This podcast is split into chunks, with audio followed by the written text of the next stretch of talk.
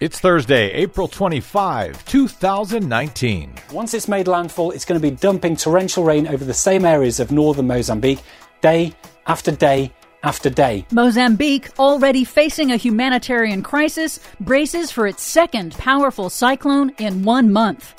Loss of Arctic permafrost could cost the global economy trillions. More than a thousand arrested as massive climate protests end in London. Plus, we're going to make LA the green jobs capital of America.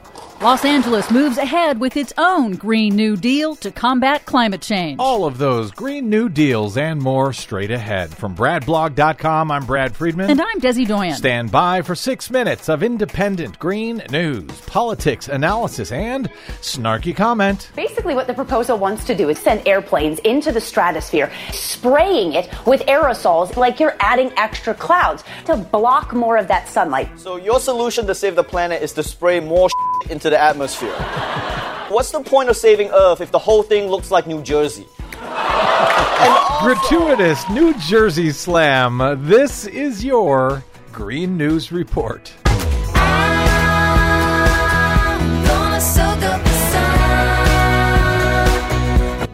Okay, Desi Doyen, uh, this looks very, very bad in Mozambique, uh, coming on the heels of this last cyclone. That is correct. In Africa, Mozambique, one of the poorest nations in the world, is still reeling from powerful cyclone Idai that killed, as officials say, nearly a thousand people back in March. They're now bracing for a second major hurricane, forecast to make landfall as a Category 4. Cyclone Kenneth is forecast to stall, dumping as much as three feet of rain one meteorologist compared it to Houston getting hit with a Category 3 hurricane just weeks after Hurricane Harvey. Three feet of rain. Potentially. Wow. In Quebec, Canada, nearly 3,000 homes are flooded due to a quick warm up in temperatures and heavy rains that caused rapid snowmelt. The province's premier is now proposing buyouts for homeowners in flood prone areas after repeated flooding disasters.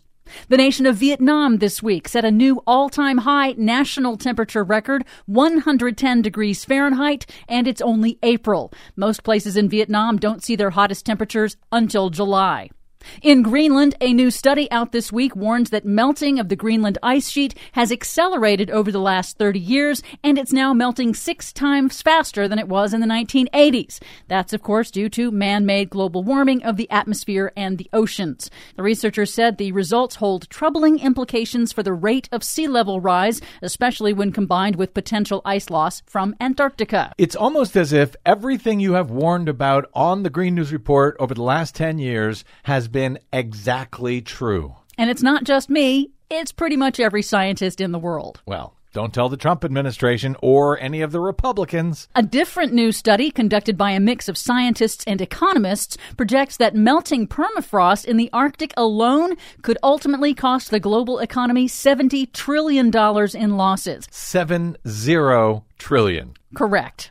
That's because thawing Arctic permafrost releases greenhouse gases, which in turn triggers more warming, which in turn releases more gases, potentially tripping the system into a feedback loop that intensifies over time with cascading global consequences, from rising seas to extreme weather disasters. The study warns policymakers that the cost of cutting emissions is far less than the cost of the impacts of man made global warming. Why don't you ever do nice stories about, you know, uh, lawn care and uh, planting flowers in the garden. In London, the group Extinction Rebellion on Wednesday said they were voluntarily ending their massive nine day long direct action protest and civil disobedience that brought parts of the city to a standstill and saw more than a thousand people arrested. The group's leaders claimed success, saying in a statement, quote, around the planet, a long awaited and much needed conversation has begun. And not a moment too soon. They certainly captured British lawmakers' attention. Good. Swedish teen climate activist Greta Thunberg was in London to participate in the protests,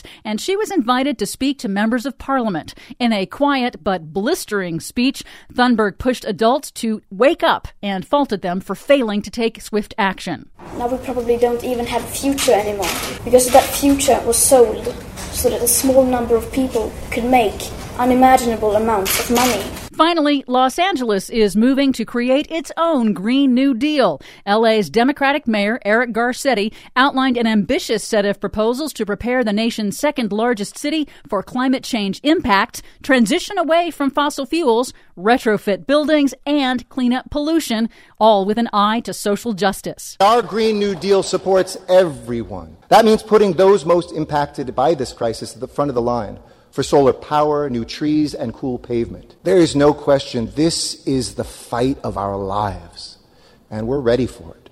You know, just the past week alone in New York City and Los Angeles, Alexandria Ocasio Cortez's Green New Deal is already seeing effects around this nation.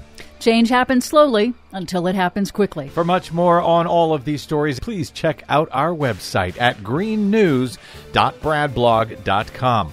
I'm Brad Friedman. And I'm Desi Doyen. And this has been your Green News Report.